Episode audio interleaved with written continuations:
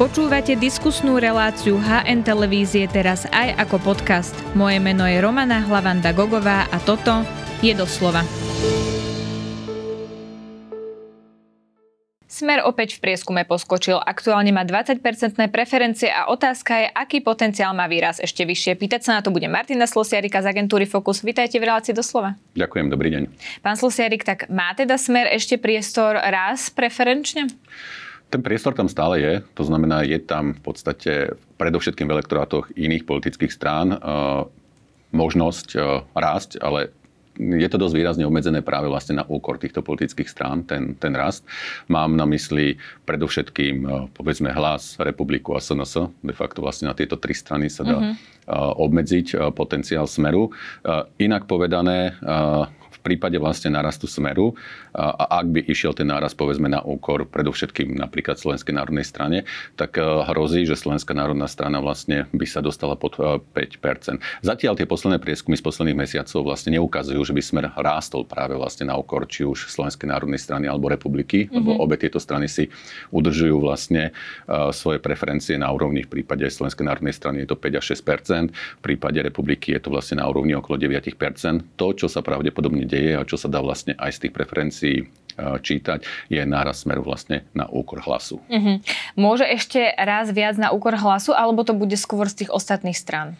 Um, podľa mňa, uh, ak bude rásť, tak bude rásť na úkor hlasu, to znamená ten potenciál uh, aj z toho hľadiska, že ktorý je nejak, nejakým spôsobom zreaz, zrealizovateľný. Mm-hmm. Čiže nie len nejaký teoretický, že mám tam povedzme nejakú časť voličov, pre ktorých je priateľné vlastne voliť uh, smer, uh, tak uh, ten potenciál vidím hlavne, hlavne v hlase. Uh, hovorím to preto, že ak sa poviem, pozrieme na takú, tzv. pevnosť volebné rozhodnutia, to znamená, opýtame sa tých ľudí potom, ako odpovedia na otázku, koho by volili, do akej miery sú dnes presvedčení, že budú naozaj voliť túto stranu, tak naozaj v prípade republiky sa to pohybuje na veľmi vysokých číslach. číslach. Mm-hmm. To znamená, takmer 90% voličov republiky dnes hovorí, že už je pevne rozhodnutá, že budú voliť túto stranu, ale 10%, alebo niečo viac ako 10% uvádza, že ešte nie je pevne rozhodnutý a môžu sa rozhodnúť inak. V mm-hmm. prípade hlasu je to síce tiež vysoké číslo, ale nie je tak vysoké, nedosahuje takú úroveň. Je tam stále, ako my vlastne analytici hovoríme, hovoríme vyššia miera volatility, to znamená nejakej premenlivosti toho volebného správania a zatiaľ sa vlastne ako keby smeru podar, podarilo alebo darí sa vlastne podľa môjho názoru oslovať práve takýchto rozkolísaných, rozkolísaných voličov. Možno aj práve preto, pardon, že ten hlas má relatívne e, zložitú pozíciu, e, lebo v mnohých témach musí do istej miery lavírovať a to je dané tým, že e, ten samotný elektorát hlasu je vyskladaný naozaj z dvoch takých relatívne odlišných skupín voličstva. Mm-hmm. To vidno aj na tom, ako oni komentujú niektoré témy, že raz sa priklonia na stranu Smeru, raz sa priklonia na stranu ostatných strán. Ja som sa na to pýtala, kde ešte Smer má potenciál raz aj kvôli tomu, či sa reálne môže stať, že by vykradol v úvodzovkách ostatné strany o voličov a reálne potom nebude mať s kým tvoriť tú koalíciu, pretože sa tie strany nedostanú do parlamentu, alebo keď sa dostanú, tak spolu to proste nedajú na počet kresiel. Uh, áno, v tomto prípade by sa to mohlo stať. Uh, proti tomu možno hovorí, hovorí tá pevnosť voľného rozhodnutia v prípade napríklad republiky, že ak som dnes pevne presvedčený, tak uh, asi tá miera vykrádania tam nebude nejaká vysoká. A teraz v ďalšej vete poprem, čo som práve povedal, pretože uh, tu m, možno môže zohrať úlohu to včerajšie alebo predvčerajšie vyjadrenie Petra Pellegriniho, kde on povedal, že s republikou do vlády v žiadnom prípade nepôjde. A v takom prípade jednoducho čas voličov republiky môže začať zvažovať, že vlastne strana má relatívne nízky koaličný potenciál a môže mm. práve pod vplyvom toho meniť svoje rozhodnutie a napríklad dať hlas smeru. Hej, čiže za takýchto okolností nikdy, nikdy, nikdy nemožno vlastne v tých preferenciách brať úplne, že definitívne e, to rozhodnutie toho voliča. Ono je definitívne v tom zmysle, v čase, kedy sa ho pýtame pri znalosti vlastne tých uh, reality, reality, ktoré sú, ale ak povedzme dojde k nejakej takejto zmene, tak uh, môže to prehodnocovať, prehodnocovať aj volič. Uh, je, to, je to len hypotéza čistá, ktorá ma, ako o tom hovoríme teraz, teraz napadla, ale je to vlastne možno o nejakých kalkulácií, o kalkuláciách tých voličov, ktoré sú aj vo voľbách prirodzené. Mm-hmm. No Peter Pellegrini povedal, že republika je vlastne mimo hru práve preto, že teda oni majú záujem vystupovať z, napríklad na to mm-hmm. a toto pre nich je niečo cez čo si vlastne nevedia predstaviť, že by skladali koalíciu, ale napriek tomu, keď sa pozrieme na počet kresiel, tak Smer by mal 37, keby berieme do úvahy ten váš prieskum, mm-hmm. hlas 27, Republika 16, SNS 10, čiže títo by mohli skladať koalíciu, ale keďže hlas sa vymedzil voči Republike, vidíte tam ešte nejaké iné spojenectvo, lebo bez hlasu by sa to nedalo spraviť. Mhm. Smer by nevedel poskladať mhm. koalíciu. No, napadá ma napríklad Smerodina, i keď e, tá výčitka môže byť, že Smerodina vlastne dávnejšie povedala, že so Smerom neplánuje ísť do, do koalície. Mám však pocit, a tak sa mi veci javia, že e, ďalej ani v kampani nejak výrazne sa nevymedzovali voči mm-hmm. takejto možnej koalície. V podstate, koalícii v podstate o tom veľmi nehovoria, treba povedať, akože nie je to nejaká, nejaká ich téma. E, vôbec Smerodina vieme, že má veľmi široký koaličný potenciál, je akceptovaná na jednej aj na druhej strane. Tak ako sa dnes hovorí o hlase z hľadiska širokého koaličného potenciálu, to znamená, že by mohol byť súčasťou tak e, jedného ako aj druhého typu koalície, tak e, to isté vnímame v prípade Smerodiny. Mm-hmm. Ja som sa pozerala na to, ako Smer postupne rástol. Takto pred rokom mali 14%, podľa agentúry AKO a o mesiac na to ste im vynamerali 15,3%. Začiatkom roka 2021, čiže keď sa trochu vrátime v čase, ale mali okolo 9 a v polke roka sa to vlastne postupne začalo zvyšovať a ten trend je až do dneska rastúci. Vieme povedať, prečo, od akého momentu, od akej udalosti ten smer z 9% postupne začal rásť až na dnešných 20? Mm-hmm. Možno si musíme povedať, že ako sa dostal k 9%, dostal sa k ním primárne vlastne potom, keď sa Peter Pellegrini rozhodol uh, zo smeru odísť a založiť vlastnú politickú stranu. To bolo vlastne na uh, jeseň roku 2020, dúfam, že sa teraz nemýlim. A, a, a na, áno, začiatkom roku 2021 v podstate bol na úrovni nejakých 9%. Osobne si myslím, že Smer vlastne sa výrazne vymedzoval a začal získavať, tak povediať, politické body a aj hlasy na viacerých témach, ktoré prišli jednoducho do tej, do tej spoločnosti, do tej reality. Poprvé bola to vlastne téma covidu, respektíve pandémie. A nejde o samotnú tému, ale mm-hmm. predovšetkým potom vlastne o očkovanie, očkovať očkovaciu um, kampaň, voči ktorej sa vlastne začal výrazne vymedzovať. V podstate uh, je, ich postoj bol vlastne až proti uh, očkovaniu. Tým pádom si vlastne začal na seba nabalovať uh, časť voličov, nie malú na Slovensku, ktorá bola takto naladená. Potom sme tu mali, povedzme, tú obrannú zmluvu so Spojenými štátmi americkými, na ktorej opäť vlastne získaval ďalšie politické body, pretože vieme, že slovenská spoločnosť, nepovedal by som, že je proruská, ale aj výrazne antiamerická Slovenska. Ďalej tu bola téma vojny na Ukrajine a vojenskej podpory Ukrajiny. Opäť vlastne téma, v ktorej smer zaujal ten postoj proti takejto pomoci, čiže hovorí o humanitárnej pomoci, ale nehovorí vlastne o vojenskej pomoci. Takže to sú všetko témy, vďaka ktorým sa posunul aj bližšie k republike, lebo vlastne republika predtým zaujímala tento typ postoja a dokázal vlastne podľa môjho názoru oslovať aj voličov, ktorí možno boli vyhranenejší v týchto témach a zároveň z toho e, pôvodného elektorátu hlasu, ktorý, ktorý mimochodom narastol na viac ako 20% v priebehu roku uh, 20 jedna, myslím, že ešte, ešte do konca roku uh, rástol, až potom vlastne postupne vlastne dochádza k tomu zlomu mm-hmm. cez, cez tieto rôzne témy, tak vďaka tomu Smer vlastne dokázal uh, získať naspäť voličov, respektíve ne, nemožno, nemožno povedať, že to boli len bývalí voliči um, um, hlasu, hej, alebo povedzme šťastí republiky, alebo tohto, tejto časti politického spektra, ale Smer dokázal, osobne si myslím, práve mobilizovať aj tú časť voličov, ktorí v roku 2020 neboli voliť, boli povedzme znechutení po roku 2018, po tom, čo sa vlastne udialo, tak uh, myslím si, že, že Smer vlastne dokázal alebo dokáže v týchto voľbách naspäť priniesť alebo priviesť uh, aj tento, tento typ voliča k mhm. voľbám. Mm-hmm. Poďme k hlasu, lebo tí mali ešte vo februári 2022 19,9%, oni viedli prieskumy, vy ste im dokonca namerali o mesiac na to aj 20% a potom postupne začali klesať. Ono to vlastne začalo od marca 2023 postupne až na dnešných 14%. Keď sa pozrieme na to, Aká je vlastne vaša sociologická odpoveď, že prečo hlas začal klesať? Či vidíte nejakú zmenu vnímania spoločnosti, že ju vlastne hlas nevedel trafiť? Aká je na to vaša odpoveď? No, uh tak ako ste prečítali tie dáta, je vidieť, že to vlastne lícuje so začiatkom vojny, vojny vlastne na Ukrajine. Uh-huh. To bolo vlastne na, na jar, respektíve február 2022. Uh-huh. Jasné, to to prekvapenie, to prelaknutie tam podľa mňa bolo výrazné. Strany sa ešte v tom čase úplne jasne nevymedzovali, ani Smer sa úplne jasne nevymedzoval, povedzme ešte v tom nasledujúcom mesiaci, čiže tam sa to ešte neprejavovalo ani na preferenciách, nižších preferenciách hlasu, ale postupom vlastne tých ďalších, ďalších mesiacov začal podľa mňa vlastne hlas strácať primárne na, na tejto téme, na téme vlastne postoja k k Ukrajine, ktorá nebola tak jednoznačne vylúčujúca z hľadiska vlastne tej vojenskej pomoci, ako ju prezentoval napríklad Robert Fico a Smer. Poďme k progresívnemu Slovensku. Tí rastú a vidíme, že sa im to darí tiež kontinuálne. Oni myslím, že z nejakých 10% vyrástli na tie dnešné percentá. Vy ste im, myslím, že prvýkrát namerali toľko percent, že sa stali druhými v tom mm-hmm. rebríčku preferencií. Vieme vlastne povedať, aký majú oni rastový potenciál, lebo pamätám sa, že pred dvoma mesiacmi sme spolu viedli rozhovor a vy ste hovorili, že oni teda najmä naberajú sklamaných voličov koalície. To ale asi nie je nejaká bezodná slánka, čiže kde majú ešte rastový hmm. potenciál?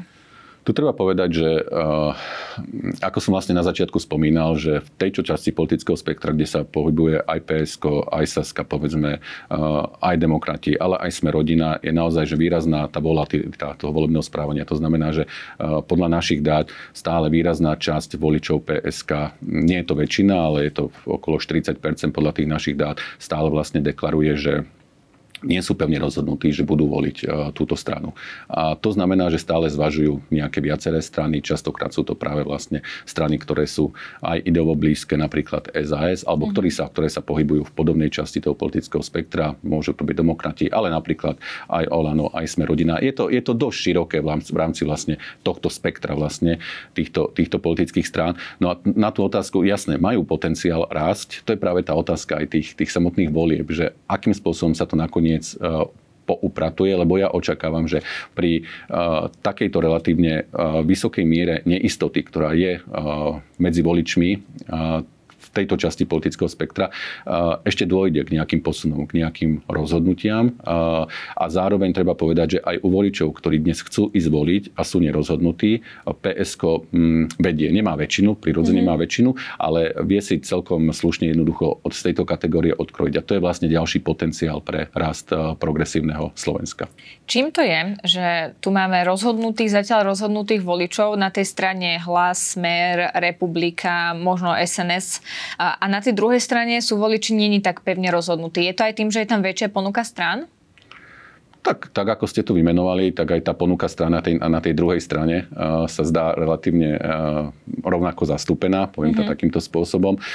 Skôr je to podľa mňa uh, tým, že ten vo všeobecnosti aj v minulosti ten, nazvem to, že stredopravý volič nebol tak pevne, pevne usadený. Ale tu treba tiež rozlišovať, že ak napríklad hovoríme o kresťansko-demokratickom hnutí, ktoré by sme asi priradili k týmto stredopravým stranám, tak tam tá miera pevnosti volebného rozhodnutia je vysoká. Je veľmi vysoká. Ale to je dané práve tým, že to je tzv. strana, strana identity, poviem to. A tá identita je daná v tomto prípade vlastne tým, uh, tou naviazanosťou vlastne na tú konfesiu, na, na, na kresťanstvo. Mm-hmm. Podobne je to povedzme aj s etnickými stranami, s alianciou, kde tá miera vlastne rozhodnutosti voliť tú stranu je relatívne vysoká, práve preto, že to je taktiež strana identity, to znamená, táto strana primárne vlastne je založená okolo vlastne toho etnického princípu. Tie ostatné strany sa zvykli uh, označovať ako programové, dnes je tam podstatne viac populizmu, ktorý je prítomný do istej miery vo všetkých politických stranách a práve vlastne tá súťaž programov, i keď to tak nevyzerá samozrejme, lebo však niektoré strany ani nepovažujú za dôležité, aby predstavili nejaký výrazný program a vystačia si s nejakými heslami a komentovaním alebo komunikovaním niekoľkých základných téz volebných, tak tí, tí voliči v takom prípade ako keby bíčkávajú dlhšie na, na, na tú ponuku, respektíve robia to svoje rozhodnutie podstatne neskôr. Mm-hmm ťažko, ťažko povedať. Jednoducho, možno to súvisí aj s tým, že je tam výrazná miera sklamania hej, z tých posledných 3,5 roka. To znamená, že sú možno opatrnejší v tomto zmysle, lebo de facto tí, ktorí ich sklamali, sú tí, ktorých volili v roku 2020, tak možno to svoje definitívne rozhodnutie, koho budú voliť, vlastne odkladajú čo najnes, na, najneskôr, aby jednoducho to, to ich rozhodnutie aspoň aby vnútorne, vnútor, vnútorne vnímali ako, mm-hmm. a, ako mm, to, to najlepšie, to najsprávnejšie. Uh-huh.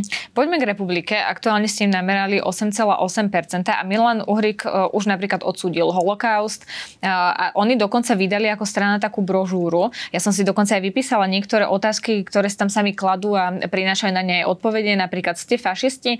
Ako je to s odsúdením Milana Mazureka? Čo si myslíte o holokauste a Slovenskom národnom povstaní? Ste za členstvo Slovenska v Európskej únii a NATO a ďalej a ďalej. Toto je snaha prilákať nových voličov? No minimálne je to snaha eh, zbaviť sa eh, toho, čo sa dlhodobo vlečie s Kotlebovcami a eh, ľudovou stranou naše Slovensko, to znamená ten prívlastok fašistický, extrémna, extrémna pravica. Voči tomuto sa snaží v podstate Milan Uhrík, ktorý pochádza, alebo pôvodne je teda od, od Kotlebovcov vymedziť. Snaží sa vlastne tieto veci dosť výrazne relativizovať. Áno, je ja som do istej miery som to dokonca čítal ako snahu uh, nie zapáčiť sa, ale, ale byť priateľnejší napríklad pre uh, uh, hlas v tomto zmysle. Čiže mňa aj prekvapilo do istej miery teraz vlastne to také negatívne vymedzenie sa voči NATO, respektíve tá, tá požiadavka prípadného vyhlásenia referenda o členstve Slovenska v NATO, ktoré ako keby akékoľvek takéto vyjadrenia, vyjadrenia do istej miery vlastne nie popiera, ale zmenšuje, výrazne zmenšuje ten koaličný potenciál republiky. Mhm, ja som si všimla, že Milan Uhrík v telo na jednej strane hovoril, že oni už sa potom nepokúšali o to referendum, lebo chcú reflektovať e, to, čo si myslí spoločnosť a na druhej strane hovorí, že to referendum teda chcú a že chcú vystúpiť na to. Áno. To mi prišlo teda veľmi zaujímavé, ako si stihol proti, protirečiť, ale potrebujú sa oni takto vymedziť aj kvôli voličom? Potrebujú dať voličom znať, že oni nie sú fašisti, pretože to zväčšuje ich nejaký volický potenciál?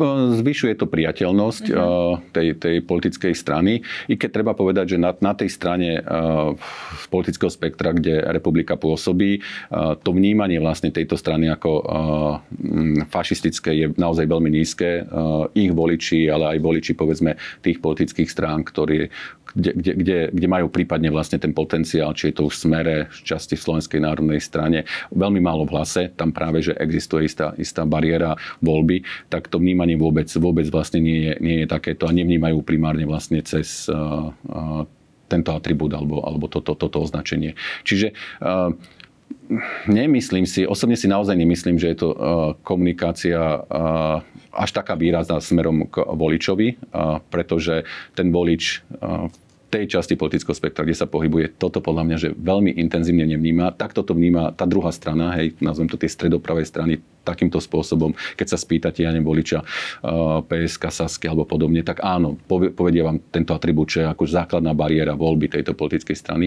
ale myslím si, že pre túto časť politického spektra by v podstate prichádza voľba republiky, teda neprichádza do úvahy voľba, voľba republiky, ani napriek vlastne snahe komunikovať, že, že nikdy nebola takouto stranou, ktorá jednoducho by istým spôsobom uh, popierala holokaust alebo mala tie vyjadrenia o Slovenskom národnom povstaní, ktoré, ktoré mala. Čiže skôr si myslím a čítam to tak, že je to jednoducho posolstvo skôr k samotným politickým stranám alebo k lídom týchto politických strán. A ako som povedal, kľudne si viem predstaviť, že to mohlo byť istým spôsobom posolstvo vlastne voči, voči hlasu. Uh-huh. No a potom tu máme strany, ktoré nemajú takú jasnú účasť v parlamente. Ja som si ich vypísala, aby sme na nikoho nezabudli. Olano a priatelia, tí potrebujú 7%, mm. teraz nemajú podľa vášho prieskumu. KDH, SAS, SNS, Smerodina, Aliancia, Demokrati a potom som si dala, že a tak ďalej, lebo sú tam ešte aj iné strany. Niektorí sú trochu nad 5%, niektorí sú pod tými 5%, ale to je celkom dosť stran, nie? Je to do strán. Inak povedané, dnes ako keby tú istotu parlamentu, zdá sa podľa tých prieskumov, nielen našich, ale aj kolegovia, ktorí dlhodobo merajú, majú 3 až 4 strany. Ja si myslím, že 4 strany, mm-hmm. to znamená Smer, PSK, Hlas a Republika. A tie ostatné strany ako keby sa vlastne mali pobiť o tie ďalšie miesta v tom parlamente. To je inak potom veľká otázka toho, že koľko tých strán sa tam dostane a aký vysoký bude ten prípadný prepad hlasov, pretože prípad, vysoký prepad hlasov. To znamená, ak veľa strán nedosiahne na tú 5, respektíve 7% hranicu, môže zásadne vlastne pridať, povedzme, kresla pri prepočítavaní vlastne pri, pri, pri pridelovaní kresiel tým stranám, ktoré získajú tých, v tých voľbách veľa. Hej, to znamená, že my tu teraz počítame vlastne nejaké, nejaké mandáty, ale je jasné, že ak nám vypadne nejaká strana, tak s ňou vypadáva napríklad 9, 10, 11, 11 mandátov, ktoré sa predovšetkým pridajú, väčšina z nich jednoducho ide k tým stranám, ktoré budú mať ten lepší výsledok, výsledok vo, vo voľbách. Uh, jasné, niektoré tam prejdú, niektoré nie. Ťažko povedať z hľadiska tých prieskumov. Zaujímavé je, že naozaj, že vo všetkých, viac menej vo všetkých prieskumoch dlhodobo sa tie strany, ktoré dosahujú aj dnes nad 5%, sa dlžia nad 5%. Olano je jasné, že osciluje jednoducho okolo tej 7% hranici. Sú prieskumy, kde má o čosi viac nad 7%, sú prieskumy, kde má v podstate medzi 6 až 7% aj u nás mali, myslím, že 6,4%. Áno, 6,4%. To, to znamená, že, že naozaj nie je to ďaleko od tej, uh, od tej hranice. Pre mňa je naozaj zaujímavé, že ako sa napríklad uh, zachová ten volič uh, Olano a demokratov, lebo tam, tam vidíme stále istú, istú mieru, mieru spojitosti aj napriek tomu, že demokrati vlastne vznikli práve tým, že odišli od uh, pôvodnej materskej strany Olano, tak stále uh, je tam v prípade uh, týchto strán istý, istý potenciál vzájomného oslovenia, oslovenia tých voličov. Hovorím o tom predovšetkým preto, že obe tie strany sa dnes nachádzajú ako keby pod tou hranicou zvoliteľnosti, takže sám som zvedavý, ako sa ten volič nakoniec, nakoniec rozhodne. Ak som už načal demokratov, tak demokrati majú práve potenciál ale mm-hmm. majú potenciál povedzme v iných stranách. Majú potenciál v PSK, majú potenciál v Olano, majú potenciál v KDH nových voličov. Len problém je, že sú to všetko vlastne tie, tie problém je, že tá prvá voľba je vlastne ako keby v inej strane a nevedia zatiaľ nájsť asi ten správny kľúč na to, akým spôsobom by vlastne oslovili tých potenciálnych voličov a priviedli ich teda k, do, do, do, do, svojho, do svojho elektorátu. Čiže, no asi si tí voliči hovoria, že to ani nemá zmysel, lebo demokrati sa pravdepodobne do toho parlamentu nedostanú, tak budem voliť stranu, ktorá má väčší potenciál. Môže to byť, to môže byť jeden z tých takých racionálnych argumentov, že budem radšej voliť strany, u ktorých jednoducho platí, že sú nad 5%, eh, len z tohto hľadiska ani tá 5-percentná hranica dnes nezaručuje, že, to, že sa tá strana naisto vlastne do toho parlamentu dostane. Čiže tam naozaj ešte predpokladám nejaké posuny a presuny. A e, ešte nezabudneme na jeden dôležitý, jednu dôležitú stratégiu e, vo voľbách a to je zachraňovanie, mm-hmm. ktoré, ktoré vždy sa deje a dialo sa povedzme aj v roku 2020 práve v prípade, na ktoré doplatilo podľa mňa, že progresívne Slovensko najväčšou mierou a to tým, a videli sme to povedzme v tom volebnom prieskume našom v exit pole, že čas voličov, ktorá by inak volilo progresív, volila progresívne Slovensko, volila kresťansko-demokratické hnutie, pretože ich dôvod bol, že vlastne zachraňovali zachraňovali kresťansko-demokratické hnutie a nakoniec vlastne ten nezamýšľaný dôsledok toho celého bol, že vlastne obe tie strany skončili pod hranicou zvoliteľnosti. Takže aj toto je jedna zo stratégií a tá stratégia, poviem len jednu vec, môže byť aktuálna práve preto, ten bolič môže vlastne nad tým takým, takto rozmýšľať a zaznamenal som to už v poslednom čase mhm. častejšie, že v rodinách sa napríklad môžu deliť hlasy. Rodiny, ktoré chcú vlastne deli, voliť tieto stredo, stredopravé strany, pretože si uvedomujú, že ak PSK vysaje príliš, tak povediac, ten, ten priestor a teoreticky by mohlo vlastne v tých voľbách zvíťaziť, tak otázne je, že s kým by vedelo vytvoriť tú prípadnú vládnu koalíciu, ak sa tam ostatné strany nedostanú. Čiže toto je jedna zo stratégií, ktorá taktiež môže, môže fungovať pri tom, pri tom rozhodovaní tých voličov. Áno, ľudia začínajú počítať, aby sa nazbierala tá 76. No pri demokratoch si asi uvedomujú priamo v strane, že je tam možnosť tej druhej voľby, kde oni vyskakujú práve preto, čo povedal Jaroslav Naď, že oni sa nevzdajú a do tých volieb pôjdu, mm-hmm. nech akokoľvek budú v tých prieskumoch vyzerať. Mm-hmm. Áno konec koncu majú, majú čísla, takže vidia, že ten potenciál tam je. Podľa mňa to je ten hlavný dôvod, prečo uh, uh, stále veria tomu, že môžu dosiahnuť tú 5-percentnú hranicu. Vo prieskumoch sa v podstate pohybujú niekde medzi 2 až 3 percentami. My sme ich naposledy, myslím, merali na úrovni teraz neviem, či 3 alebo 3,1% 3,1% To znamená, uh, asi, asi áno myslím si, že ten dôvod je primárne taký, že, že stále dúfajú a veria a to dúfanie je založené predovšetkým vlastne na tom, že, že vidia tam vlastne istý potenciál uh, toho, toho druhého hlasu. Mm-hmm. Zamiešajú to najviac predvolebné diskusie toto celé, lebo mali sme pocit, že kampaň sa ako keby nezačala, politici hľadali tému, nevedeli ju uchopiť. Teraz sme videli, že práve tlačovky policajného prezidenta bola dneska aj mimoriadna schôdza, ktorú sa nepodarilo otvoriť. Takže to bolo nakoniec to, čo začalo tou kampaňou hýbať. Čiže práve preto bude väčší dôraz, že tá kampaň netrvala nejak dlho na tie záverečné diskusie a tam sa tie hlasy premiešajú? Uh... Myslím si, že áno, ale nepredpokladám, že dôjde k tomu, že sa budú nejak prelívať eh, hlasy medzi tými dvoma, dvomi veľkými blokmi. Skôr, skôr vo vnútri tých, tých blokov, tak ako som ich vlastne naznačil.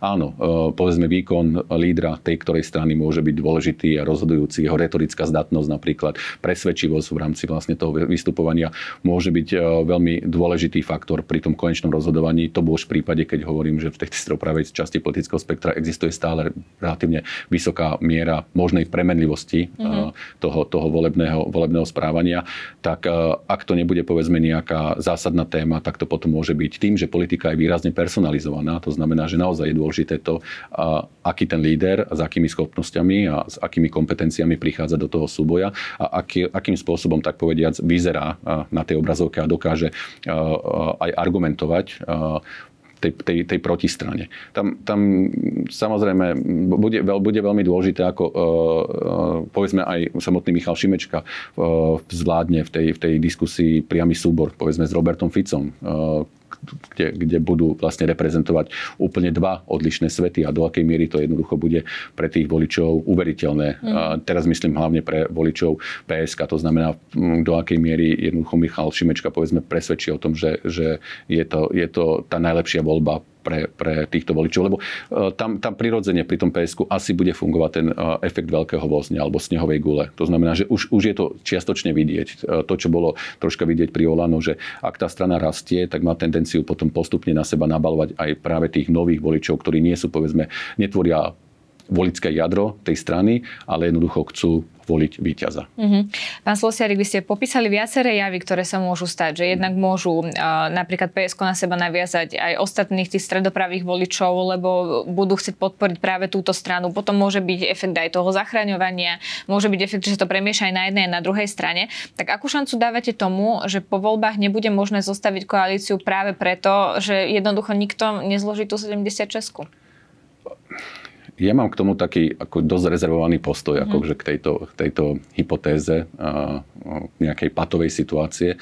A, osobne si myslím, že u nás na Slovensku platí, že a, a, pred voľbami sa, a už sme to zažili viackrát, že pred voľbami dochádza k istému vymedzovaniu sa voči, voči politickým stradám navzájom, ale po voľbách sa hľadá jednoducho tá cesta najmenšieho odporu a, a vždy sú a boli politické strany, ktoré sú ochotné za moc jednoducho e, zmeniť participáciu na riadení tej krajiny, jednoducho zmeniť možno tie svoje, svoje predvolebné vyhlásenia. Asi to znie z mojej strany možno troška skepticky, ale ja osobne si myslím, že naozaj, že vládne koalície sa tvoria až, až, až po voľbách a nie pred voľbami a, a podľa tých rozdaných kariet budú tí politici potom, potom, potom rozhodovať. A skôr, skôr som pesimistický k tomu mm-hmm. scenáru, že by, že by sme došli vlastne do nejakej patovej situácie. Takže Možno to... sa nejaká koalícia vytvorí, potom je už len otázka, aká a či bude reprezentovať väčšinu. Možno je to o tej zásadovosti tých, tých politikov mnohých na Slovensku, o ktorej teda nemám vysokú mienku. Tak uvidíme, ako to dopadne, budeme to sledovať samozrejme aj prieskumy. Ďakujem veľmi pekne, že ste si na nás našli čas. To bol riaditeľ agentúry Focus. Ďakujem. Ďakujem veľmi pekne za pozvanie, príjemný deň.